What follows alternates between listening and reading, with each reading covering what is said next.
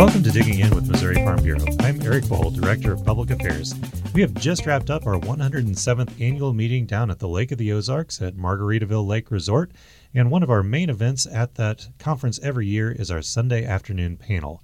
This year, our panel focused on restoring American resiliency and supply chain issues that have been caused by the pandemic and numerous other things over the past year or two. We had a couple of panels, two different parts of it. The first part is a group of private entity leaders and then some people from the public sector in the second half. I think you'll enjoy hearing their thoughts on what's been the cause of the supply chain problems and some of the solutions that they believe might be able to be implemented and take care of those problems in the future. So take a listen. Hope you enjoy. Man, what a beautiful day here at Margaritaville, Lake of the Ozarks. Thank you for joining us for our supply chain discussion as we talk about just some of the issues that we have been experiencing in agriculture that we've been writing and talking about and experiencing firsthand as farmers and ranchers. And so this afternoon, we're going to spend about an hour talking about supply chain resiliency and how we can get better in Missouri, in agriculture, as well as all across the United States. And so this first half hour, we're going to focus on private sector. And so with me, I'm going to ask each one of our speakers to come up one at a time. First, immediately to my left, will be Dan Mehan, who serves as the President and CEO of the Missouri Chamber of Commerce and Industry. Dan leads Missouri's foremost advocacy group for job growth and economic expansion. He's currently heading up implementing a 15-year strategic plan called Missouri 2030, an agenda to lead. Dan and I have had the chance to talk several times this past year on issues, particularly with regard to infrastructure. So certainly appreciate Dan being willing to join us this afternoon. So Dan lives in Jeff City with his wife Ellen and their two daughters, Cecilia and Katie. So welcome. It's great to be here, Garrett. Thanks so much for the opportunity. Next up, we have State Representative Dan Shaw, who actually also serves as a state director for the Missouri Grocers Association. This man wears two hats. So before becoming state director of the Missouri Grocers, Dan actually served as director of the Mid-American Grocers Association in St. Louis, and he has served in the United States Air Force. So Representative, welcome. Thank you very much. Glad to be here. And then, an old friend, Steve Taylor, who serves as the president and executive of the Missouri Agribusiness Association, also known as MOAG. Steve and I have worked together a lot through the years, and Steve's constituency is pretty broad in terms of his constituency are the ones that serve all of us, right? As we think about who we do business with, from our suppliers, our retailers, wholesalers, and our chemical manufacturers, and So Steve has a diverse membership and certainly has a lot to think about when it comes to supply chain issues. Steve also has spent time with Missouri corn growers. Steve is quite the expert when it comes to water quality and some of the environmental issues that we have dealt with through the years. And so I'm really excited to hear from these private sector folks as we talk about supply chain and just what we have been experiencing. Now I know a couple of you are coming off of more state meetings. Had some opportunities to have discussion with your members. So maybe that's a good place to start. Maybe just give us a lay of the land in terms of what you're hearing from your constituencies as we think about just the supply chain overall, where we're at as a U.S. economy. So who wants to start? Well, I'll give a start. Dan Mehan with the Missouri Chamber of Commerce. I think when you think of the supply chain, think of your electricity provider. Think about your co-op or your utility. And when that goes down, when the lights go out, what do you want? You want to put back on. And what we've seen, and what especially in the manufacturing sector we've seen, is that this supply chain has become very, very complex and absolutely global. So if it used to be Steve, Dan, and then we supply Garrett. Now it's all of you from around the world. There was a book written called The World is Thomas Friedman, and he tracked, in the book, he tracked all the components of his laptop and where they came from, and it was from everywhere. And that's pretty much what the supply chain is right now, especially for manufacturers. Our chairman of the Missouri Chamber, Al Kohler, his company employs about 160 people in southwest St. Louis County, and they make everything from auto parts to lighting to aquariums.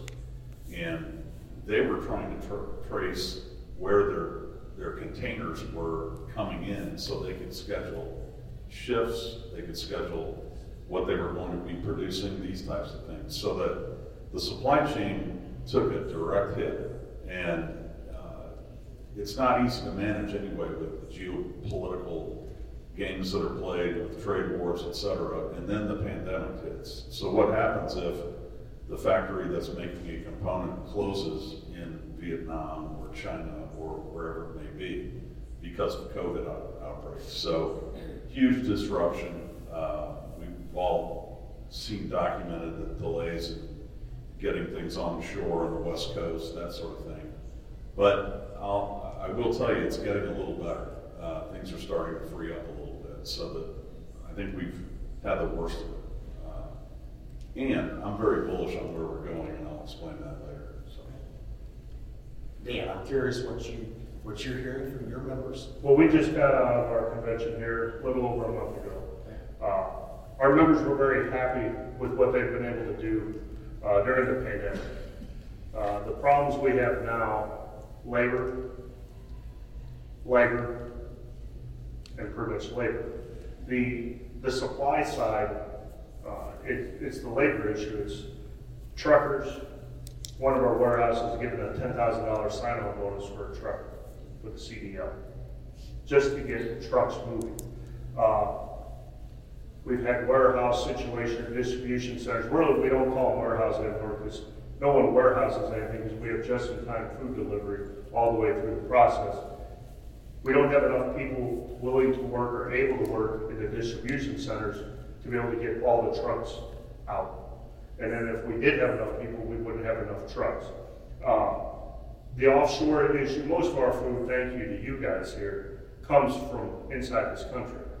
We had a problem with green beans a couple weeks ago, not because we couldn't get the green beans, but because everybody has just got to just-in-time delivery for everything. The manufacturer didn't have the glue to put the label on the aluminum can, and that was somewhere off the port of Los Angeles in a ship. The glue. We were not able to sell green beans because of glue. The other thing, our members right now, we just got through Thanksgiving. Everybody's able to get a turkey, maybe not the perfect turkey, or the turkey you wanted that was born on a full moon night or something. I don't know. There's all kinds of varieties now. But there's plenty of food out there, but there's this panic buying. How do we do this? We just had food meetings and sales meetings in September to buy products for Easter. We'll buy Halloween candy in March and April. We don't know what the consumer's going to want. The unpredictability for us is troublesome. So we don't know if we should buy Easter candy and hope it sells and maybe melt it down for Halloween candy. That's what would have happened in the old days with my grandfather's store. He would have melted that down and made it into 4th of July candy or something. So the unpredictability is an issue as well. Okay, so Steve, coming off of this growing season, we saw some of the biggest challenges that we've seen with just some basic chemistries. And obviously, fertilizer prices are pretty much through the roof. And as we try to look to 2022, there's a lot going through our minds right now. So what are you hearing from your folks who are ultimately working directly with us? Well, my folks, the people in this room are the customers for my folks. And basically, it's easy for me calling Dan because I can say what he said. So our members, the ag retailers that are you folks do business with, what I'm hearing from, that's of my members, and what I'm hearing is labor, trucking. I'm gonna call her out. she won't like it. A young lady walking in the back room is Andrea Rice. She's a field person, she's our director of research. She's out working with the ag retailers a lot. And her and I compared notes, and we hear the very same thing. Bert Lager, Garrett, for example, you mentioned that. There's more anhydrous than there's trucks moving, if you can decide. So in general, fertilizer, pesticides, I mean, what I'll have to say up here, unfortunately, it isn't going to be good, but I bet it isn't going to be anything that the folks in this room is going to surprise you a lot. If you talk to your ag retailer, you know that the fertilizer, the crop protection product, the pesticides, some of it is going to be hard to find and get a hold of. And so, and we kind of get to the punchline here is get in, talk to your ag retailer as soon as you can, and come up with a plan. Because, you know, Garrett, in most years since I've been with MOAG now since 2008, and it seemed like every year your members, the Farm Bureau folks, the farmers, ranchers in this room, you produce more and more and more, and you do it very efficiently.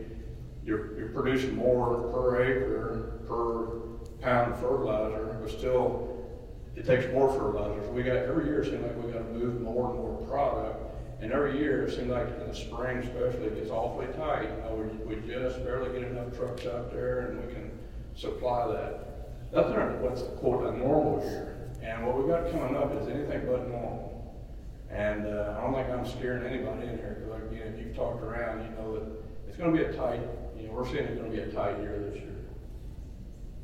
Okay, so labor has been a common thread, and we'll touch more on that here in a minute, but let's talk a little bit about inflation. Let's talk about, you know, the economic conditions and the role that inflation is playing. So Dan, why don't you talk a little bit about that? I thought it was transitory, right? I think everyone agrees, right? I mean, come on, you flood the system with money. What do you expect? This is basic economics, and the prices are causing problems. People are changing their behavior. Employers know differently. So, but to echo what these guys said on labor, we hear that everywhere we go. It doesn't matter whether you're in service sector, manufacturing, hospitality, whatever, trucking.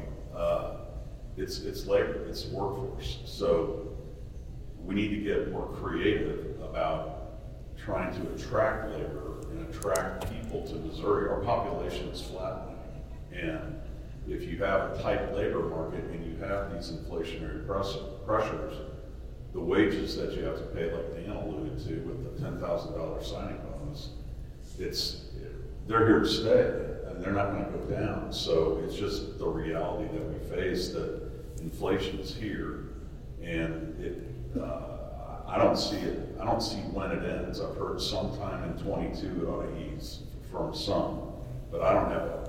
It's very unclear in my crystal ball as to when this price pressure ebbs. Okay, so Dan, why don't you pick up the ball now from inflation as well as labor? You know, we talked the other day. Right. You know, the grocery industry operates on maybe a 1.5% margin, and when labor goes up, there's nowhere else to go with it. When you're trying to subsidize a $10,000 sign-on bonus for a trucker, that's hard to do. It's hard to do on 1.5%.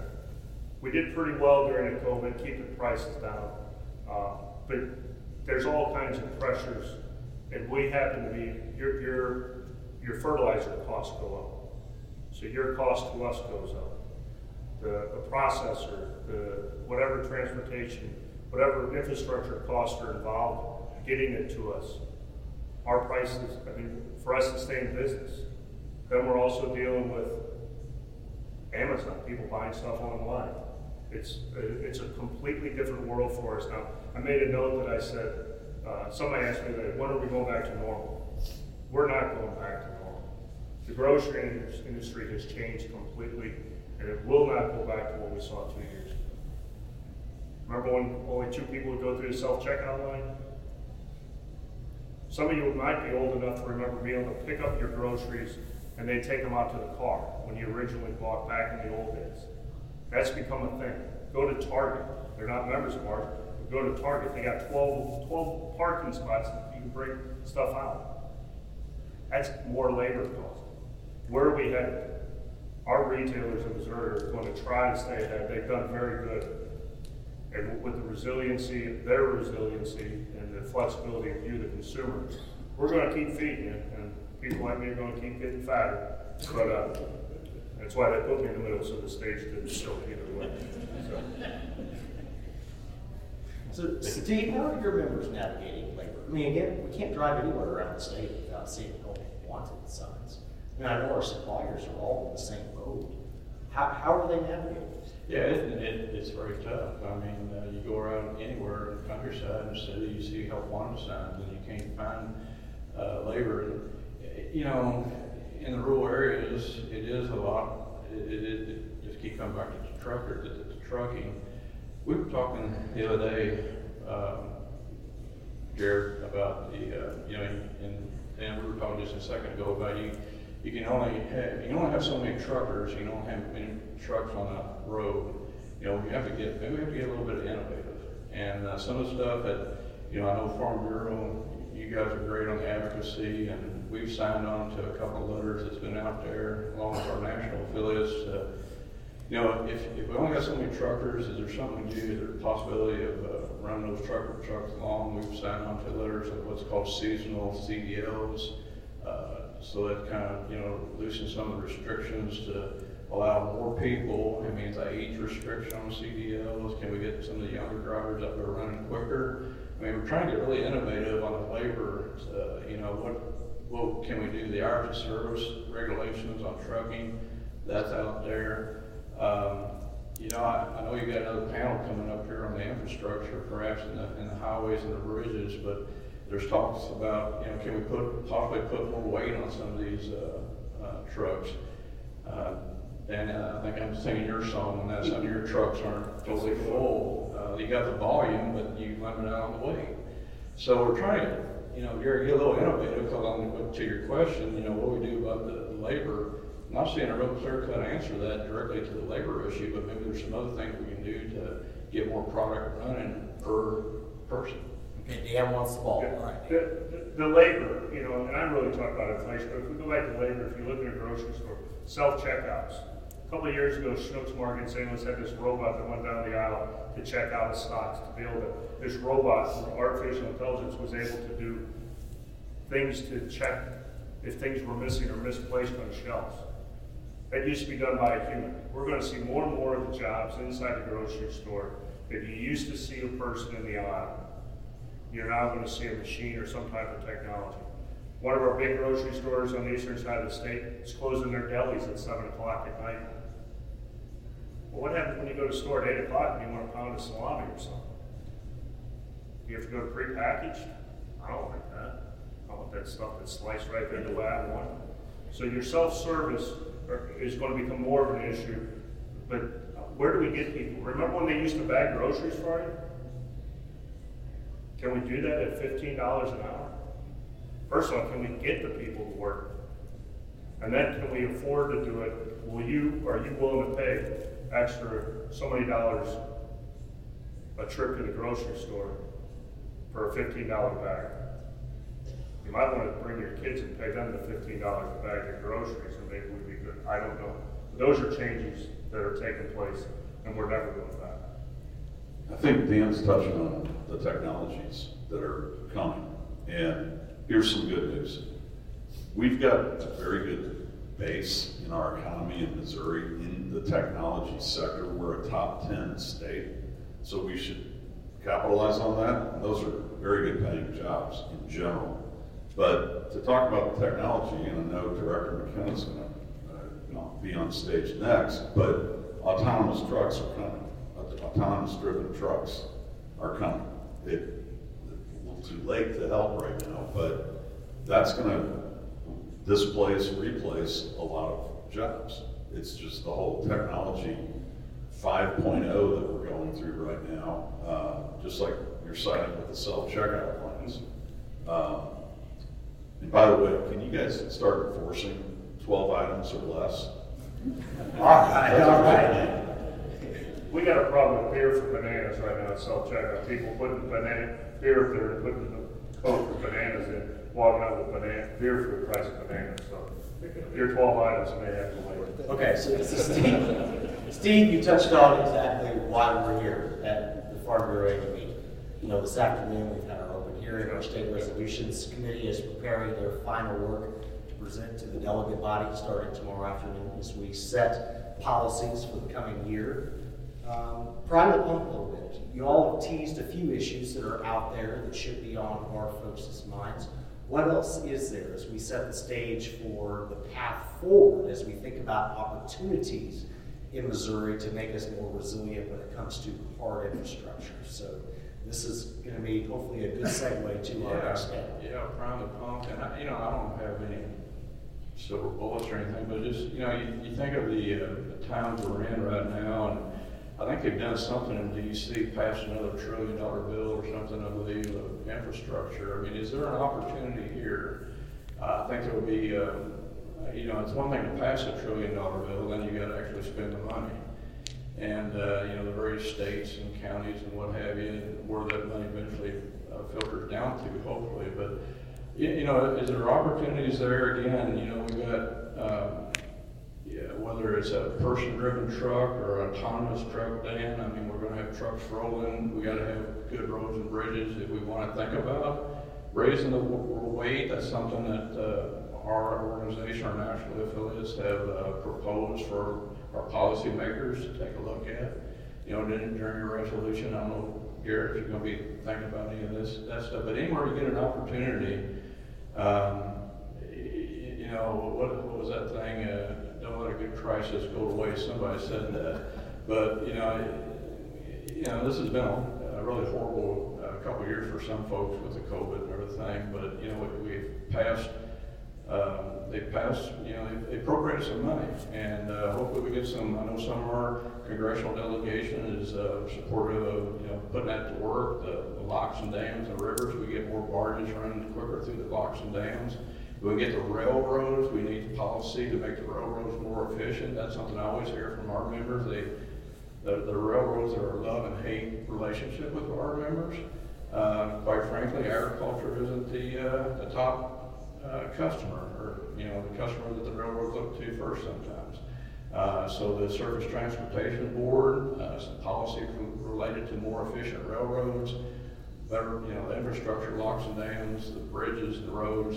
Any policy that you guys are looking at tomorrow that helps any of that, helps my members, and whatever helps our members, it generally gets passed around to help everybody, the folks that are in this room here. So those are the type of things maybe, as you're talking tomorrow, maybe keep in mind. From the grocer's point of view, we support everything what you just said, Steve, with anything we can do to help the infrastructure to make more reliable the supply chain. Getting product whether it's from the farm to the manufacturer, from the distribution center to the grocery store, whatever we can do to make that good. And I think Director McKenna's done a great job with it, prioritizing how we're going to use it. And I think we'll support whatever is good because it works for us. But the other thing, and this is a personal issue I worked with last year, we talked about labor. We almost had a bill real close to the last day whenever, the East Wing went home. The West Wing kept working in the Capitol. The East Wing went home, and we had an unemployment bill that was going to help with unemployment. When unemployment is almost negative like it is now, there should be a different from when it's way through the roof. And what we were going to do is we were going to tie it to the unemployment rate. The amount of, if there's more people unemployed, you'd be able to have the full 20 weeks. But if you're at a negative unemployment, you shouldn't have 20 weeks to sit at home and do your own thing. I think that would help immensely to encourage people to get back out to work. It may not be real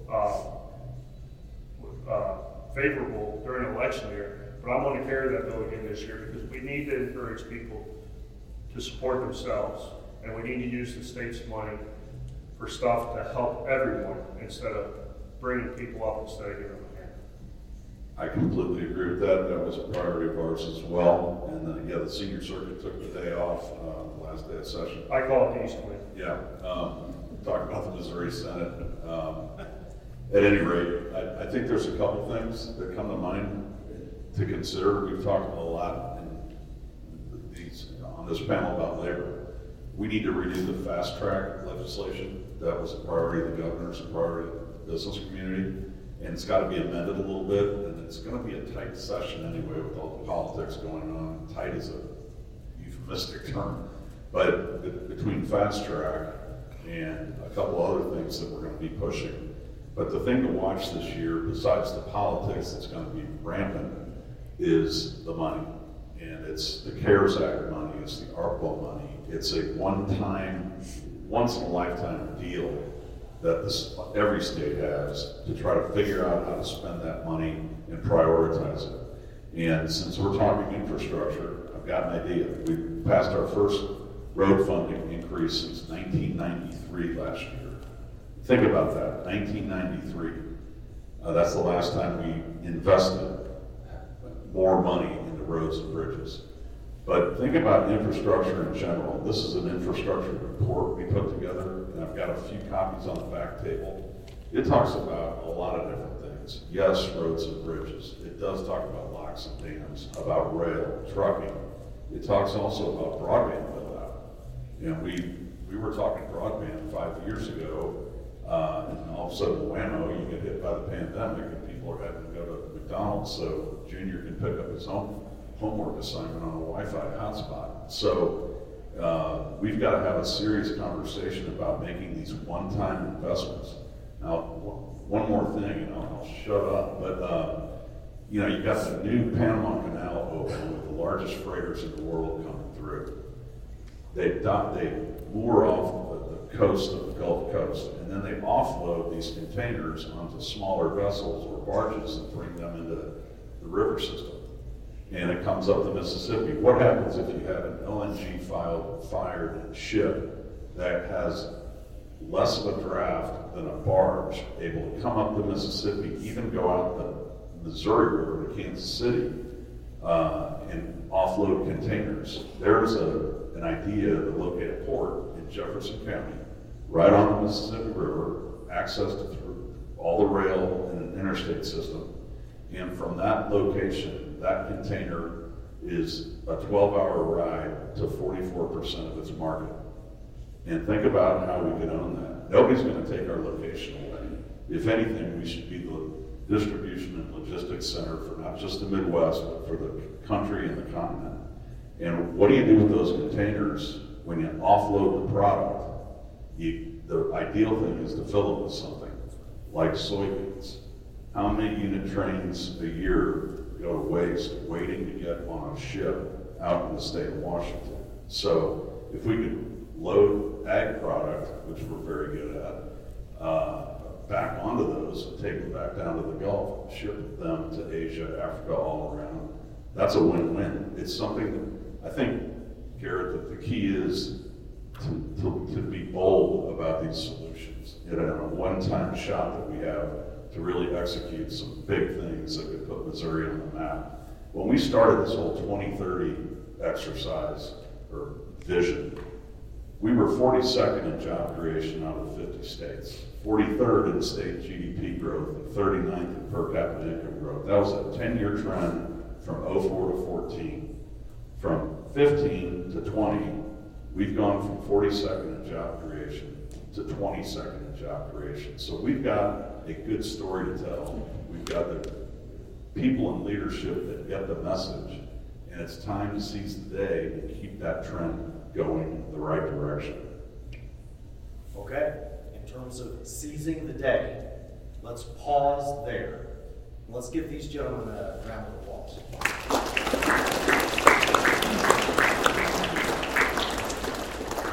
Because truly, as we thought about teeing up this discussion, we didn't want to just lament on what the past couple of years have looked like, right? We want to tee up for what is a really important discussion about the opportunities that we have ahead of us here in the state of Missouri. So thanks again, gentlemen. Appreciate you being here today. We're going to now pivot to our public sector panel.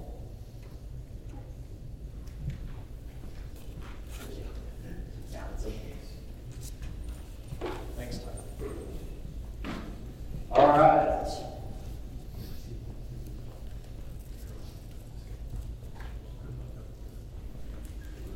One one at a time. Mark, you're first up.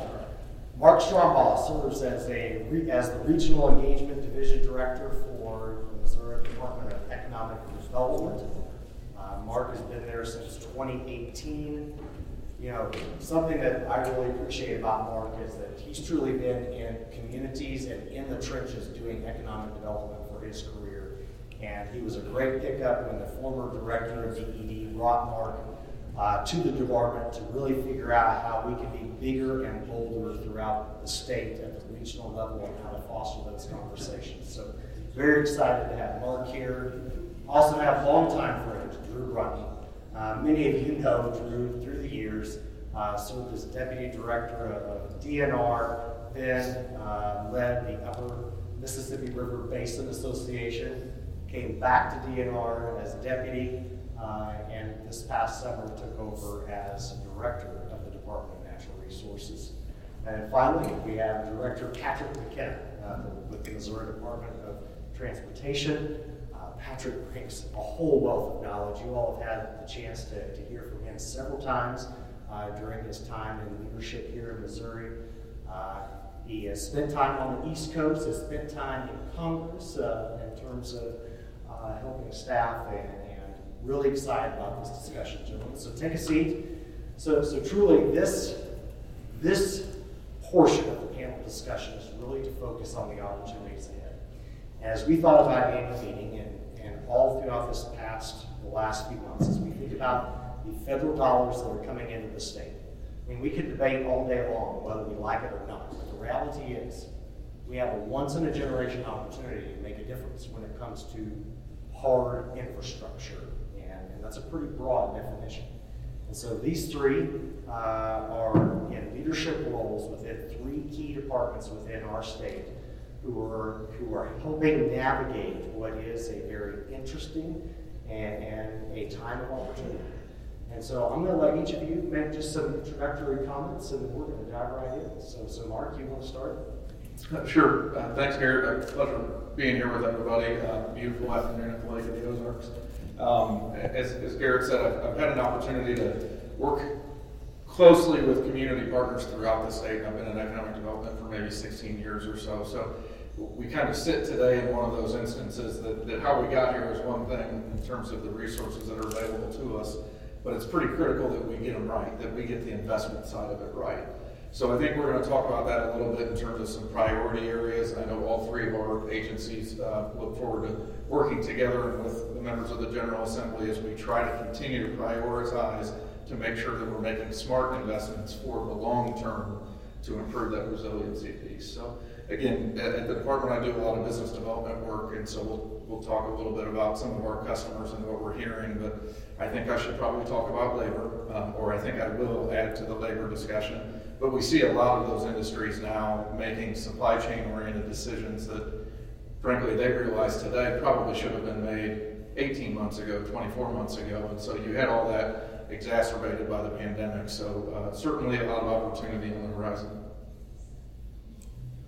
So I think, and I was interested to hear some of the previous discussion. Dan, I was over in Jefferson County on Friday with the county executive and looking at the opportunities there. So, you know, Garrett talked about my time serving at the Upper Mississippi River Basin Association, so Steve's comments about the opportunities for finally investing in I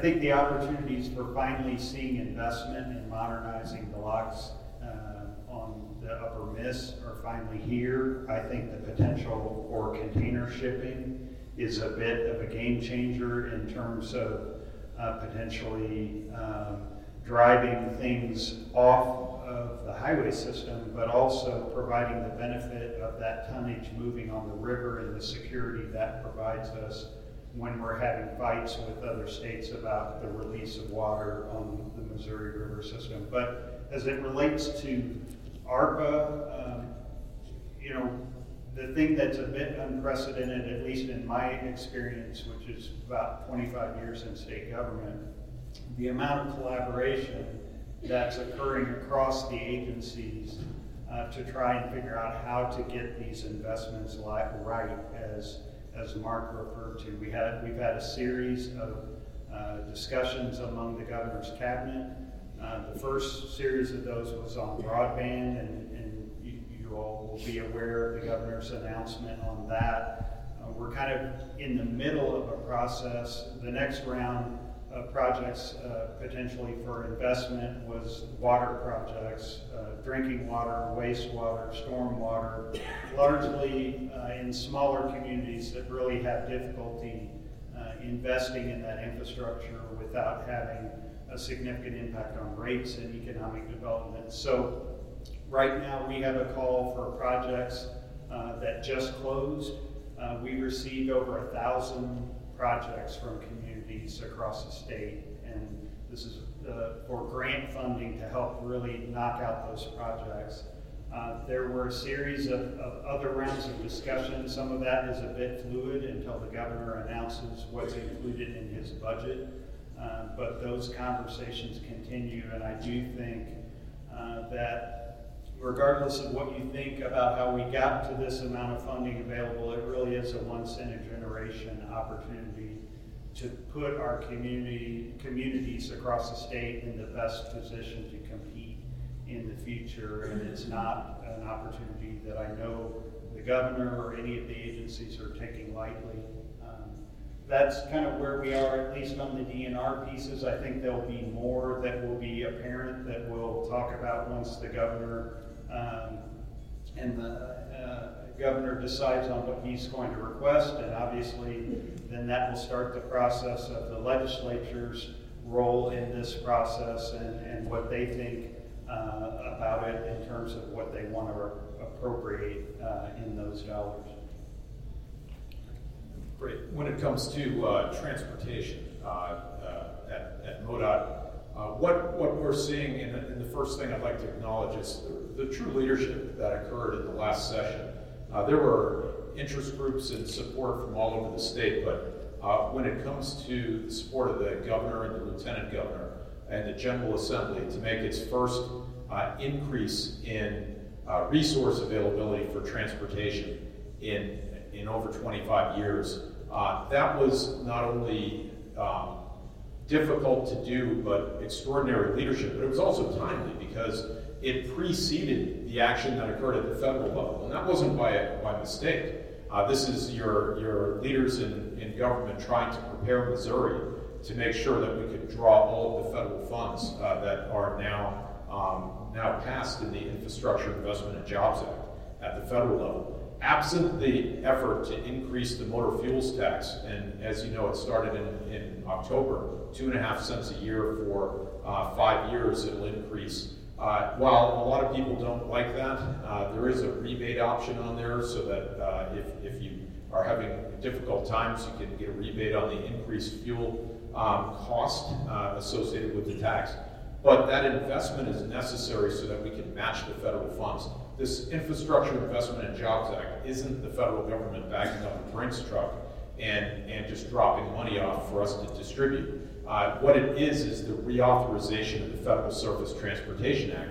And that's how Missourians pull their federal share of their gas tax, goes to Washington, and then how it's drawn back into the state through formula allocation and other programs that we have to follow the federal regulations in order to receive reimbursement. So the state has to put the money out first, and then we can seek reimbursement. So if we have a construction project for a bridge replacement and we're following all the federal eligibility, we apply for that ahead of time.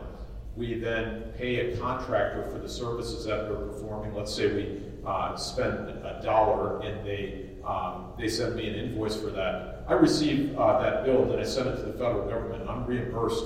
The state's reimbursed 80 cents on the dollar most of the time. So it's a 4-to-1 match, which is a great deal. And one of the things that people don't recognize, but your congressional representation in Missouri has been very good with regard to transportation funding over the past several decades. You know, if you go back 30 years ago, for every dollar you sent to Washington, you probably received about 95 cents back. That wasn't necessarily a great deal, but in the last 15 years or so, great leadership from Senator Blunt, from Senator Bond, from our congressional delegation. We draw about $1.20 for every dollar we put into that system now, so it's a very good deal for Missourians. What just happened with the Infrastructure Investment and Jobs Act is essentially that core reauthorization of surface transportation. It's a 5-year bill. It replaces a 5-year bill called the FAST Act. And the base funding, you've heard, there's about $6.5 billion authorized in the next 5 years for road and bridge investments specifically.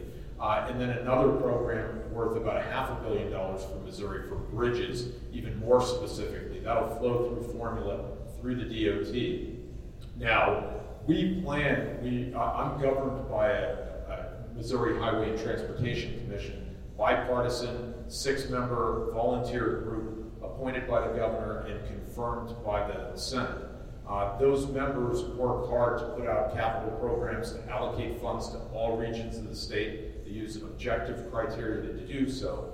And what we do is we update a capital plan every year, and it's a 5-year plan rolling forward. So we've been planning for this for a number of years, but we planned for the base level of funding that already exists. So we already have documented construction projects of about $5 billion out of that $7 billion that's coming at the federal level. And then, of course, there's additional resources from the gas tax at the state level. So now what we're doing is we're going through community efforts all across the state to develop an unfunded needs list for all road and bridge projects and multimodal investments, like you heard for the river, rail, airports, and transit. All of those additional investments in infrastructure.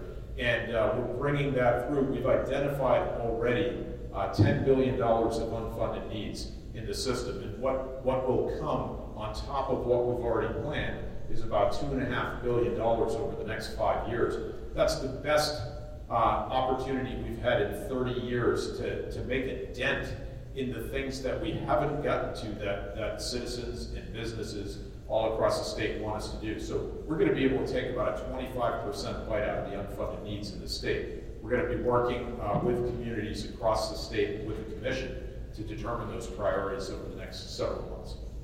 Okay, you've given us a pretty good lay of the land in terms of what's out there. Let's come back to broadband. So as we talk about resiliency and the path forward, we've been very excited about that the governor is eyeing $400 million investment in broadband. So Mark, Office of Broadband within DED, obviously plans will be coming out during the legislative session. What are your overarching thoughts? Yeah, I think, to use something Patrick hit on, Governor Parsons' leadership has really seeded our efforts to be successful in broadband. In my mind, this was a priority for us and for many of you years before. There were hundreds of millions of dollars in funding opportunities for it. So creating that office really allowed us to take a broad picture of the landscape and see some of what's working in other states and what's not. We're in the process of kind of taking that from an office of one to a lean, mean group of folks that can help distribute and get the money out into the street.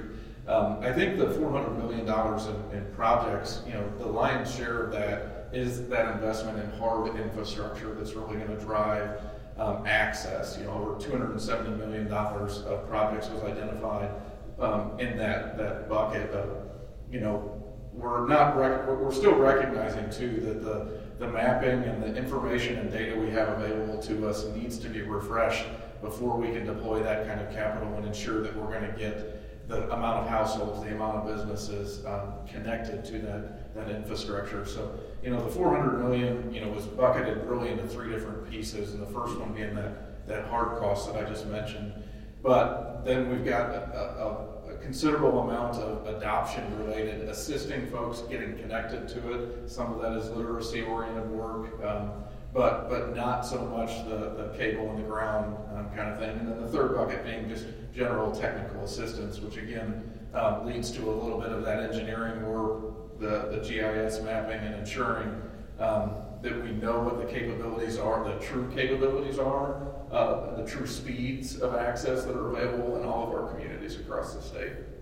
So we'll be rolling out different grant-oriented opportunities for that. But and then, you know, in the federal authorization, there, I think the number was $65 billion nationwide allocated to broadband-related needs, with a minimum of $100 million going to each state. So there's still going to be plenty of room for competition and for us to sharpen the pencil and ensure that we're getting the most mileage out of both the ARPA allocation the state has already, as well as the new infrastructure spending. Drew, we could probably spend a good portion of the afternoon just talking river policy, but let's talk about another aspect of water, drinking water, wastewater.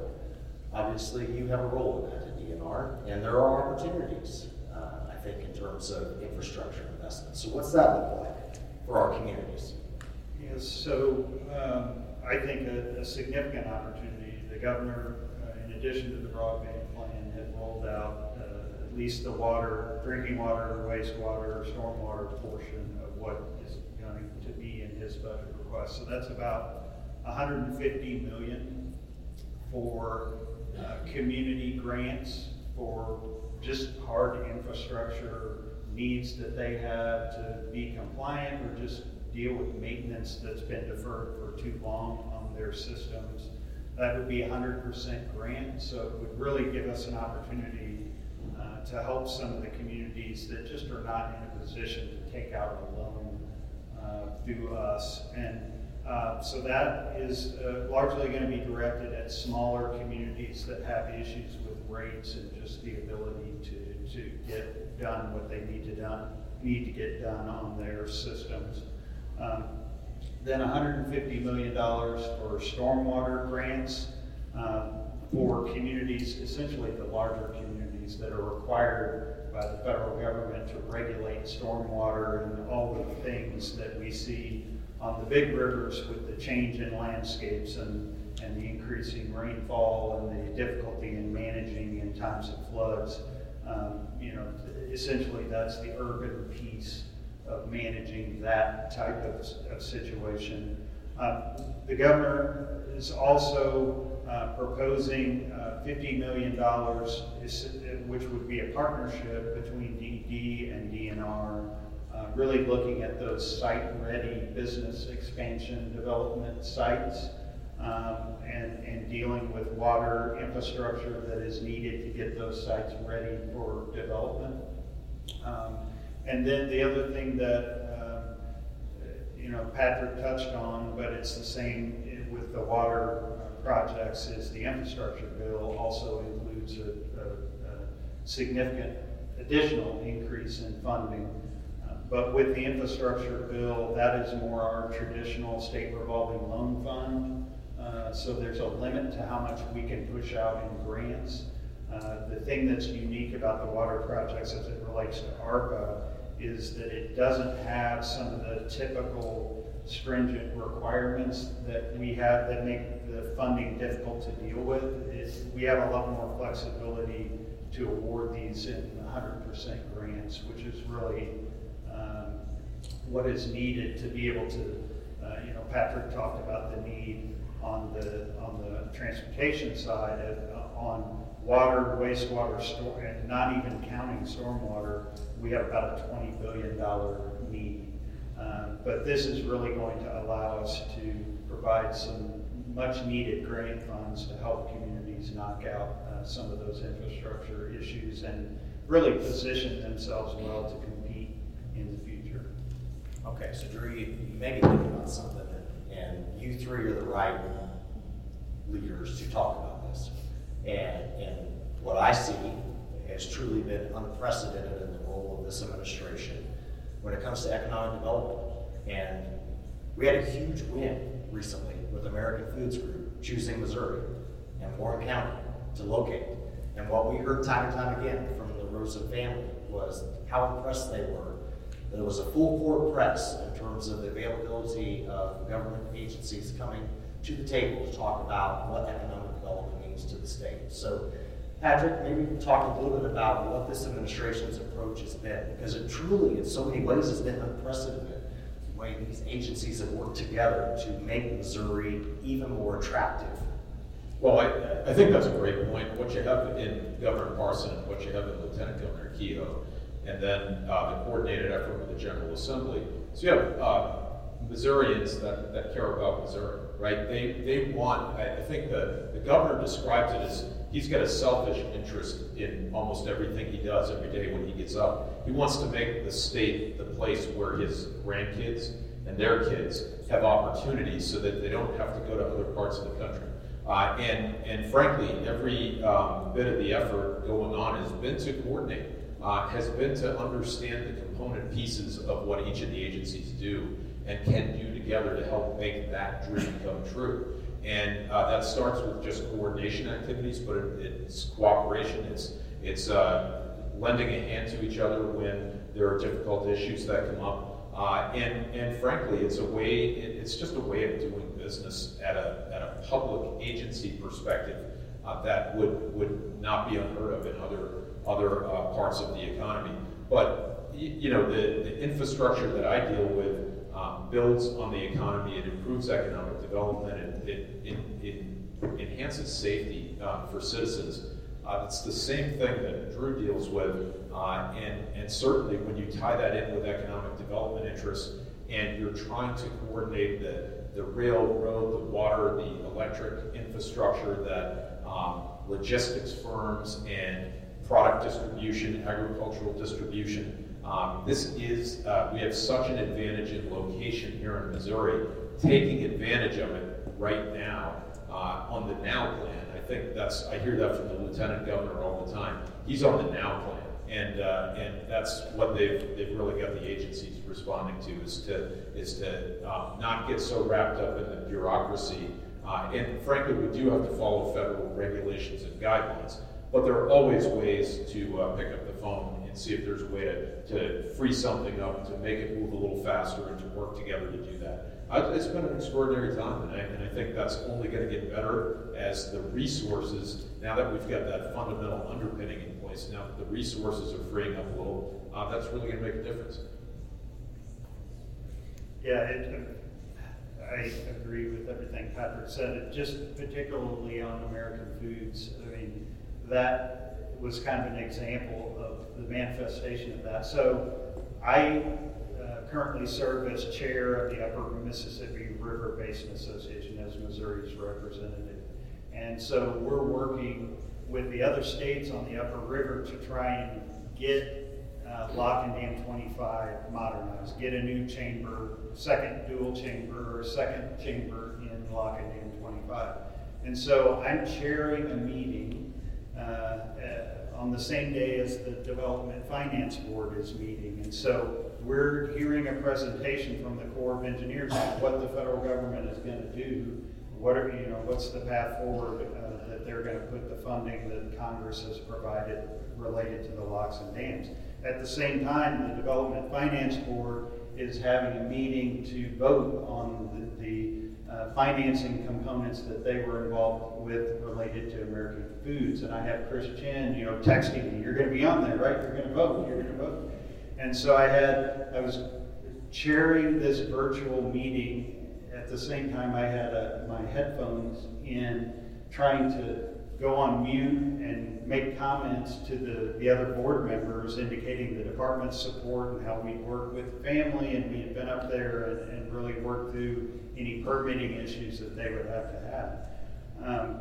At the same time, so it just shows you that, the governor is driving us all to really, we are all here to make Missouri better, make the quality of life for Missourians better. And we do that best when we're working together, because then when you have obstacles, you have other agencies that can help you overcome those obstacles. And it really, I agree with Patrick, it's extraordinary in my mind that this kind of collaboration is coming at a time when we also have some resources to really knock out some challenges that we've had as a state for many, many years. But I think the advantages are limitless right now, and it's an exciting opportunity. Yeah, I think, and maybe a little bit of the segue too is it's the collaboration of the agencies, which I would agree you would think would always be there, but I can count on the on one hand, the amount of times that we've had all the directors, you know, engaged to that degree as we did on that particular project. But it's almost back to the advocacy portion of what you all do.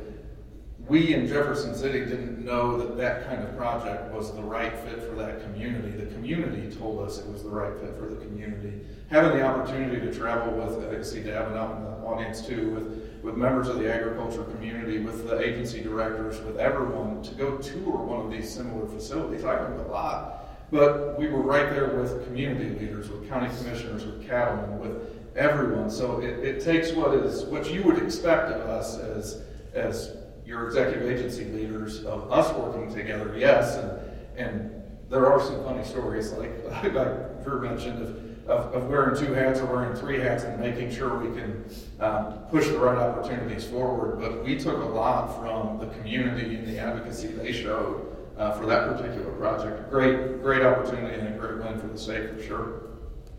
You know, it goes beyond the collaboration just within the state, too. I think as a region, the Midwest as a fantastic story to tell, and we want to make sure that there are a lot of funding opportunities that aren't in these bills that are through formula, but they come through discretionary grants. Being able to compete on a discretionary grant basis is important.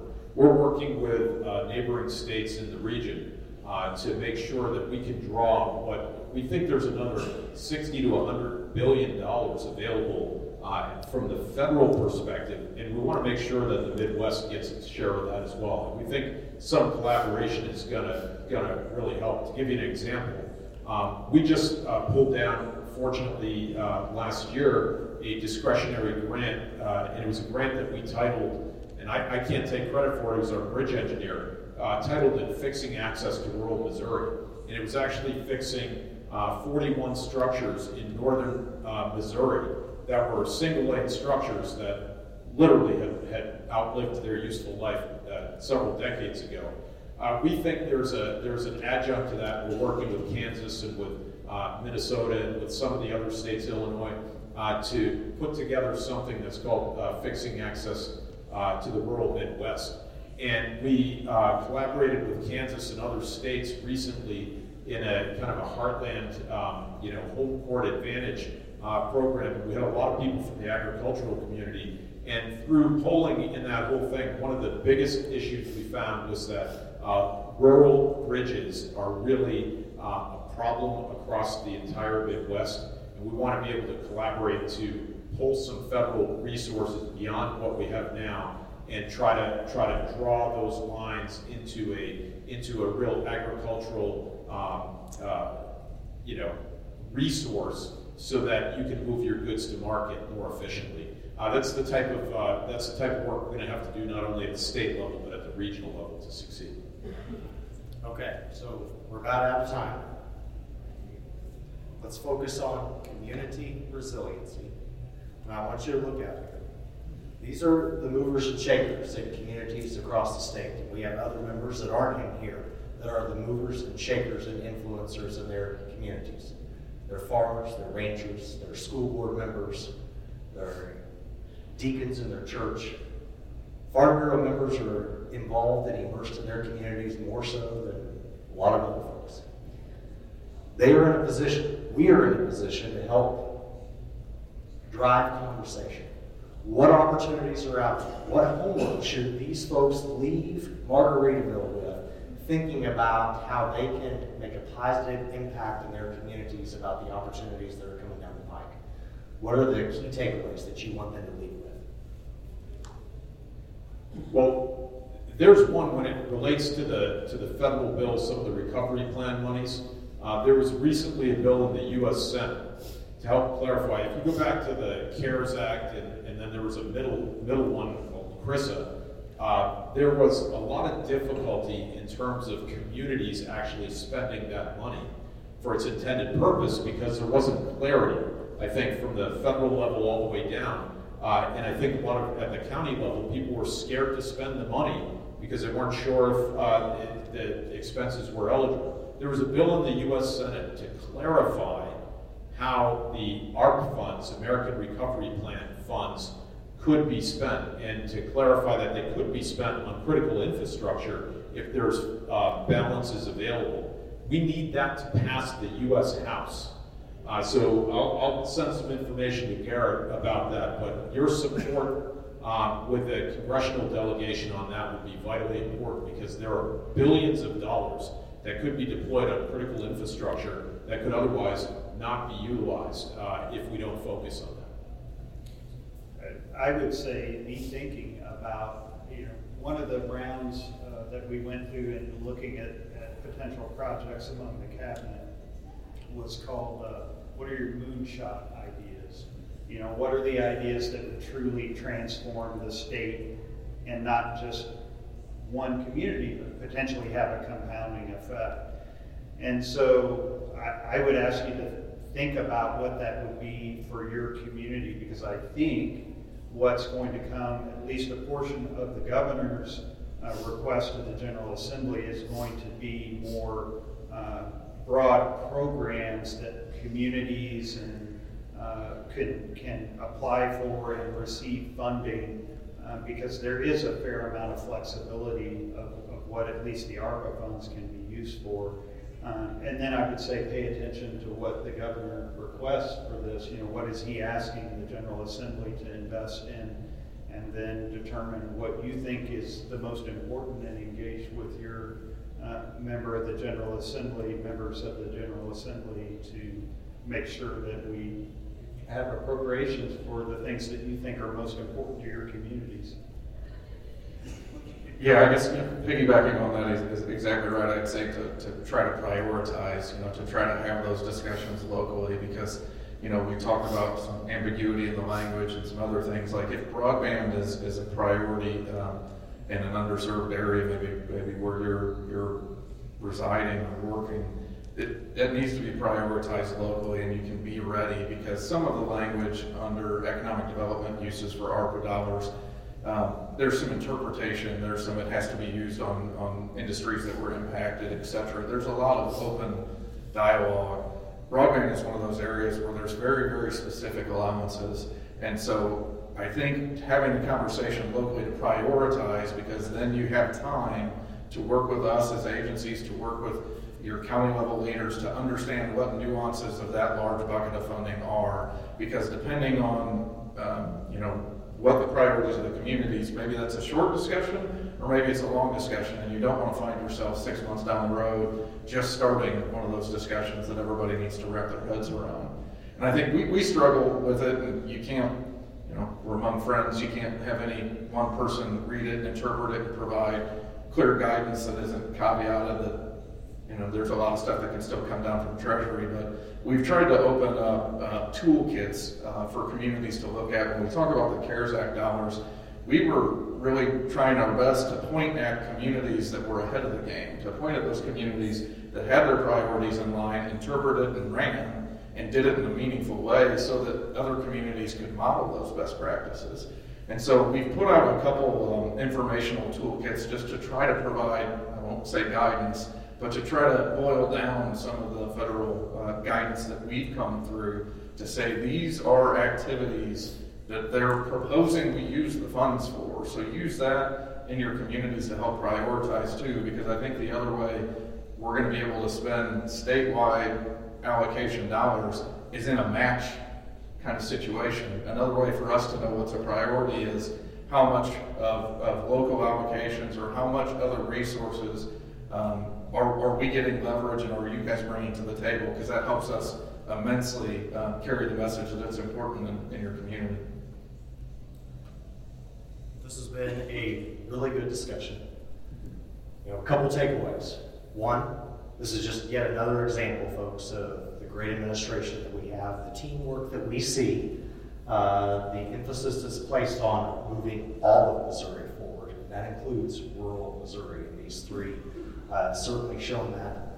The second piece is that we have a lot of opportunity for our communities, and truly the relationship between our farm and ranch families and our communities is absolutely inseparable.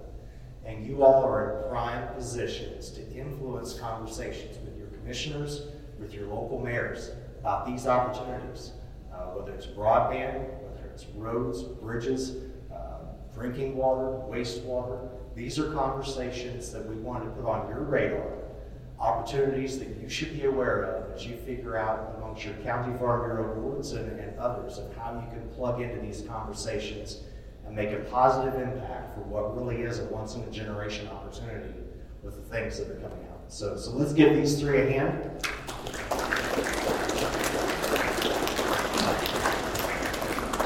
Thank you to our private sector panel as well. We've had a very broad conversation about resiliency, from the challenges that we've experienced to the opportunities that are ahead. So thank you all for participating today. We will stand adjourned and be ready for this evening's festivities.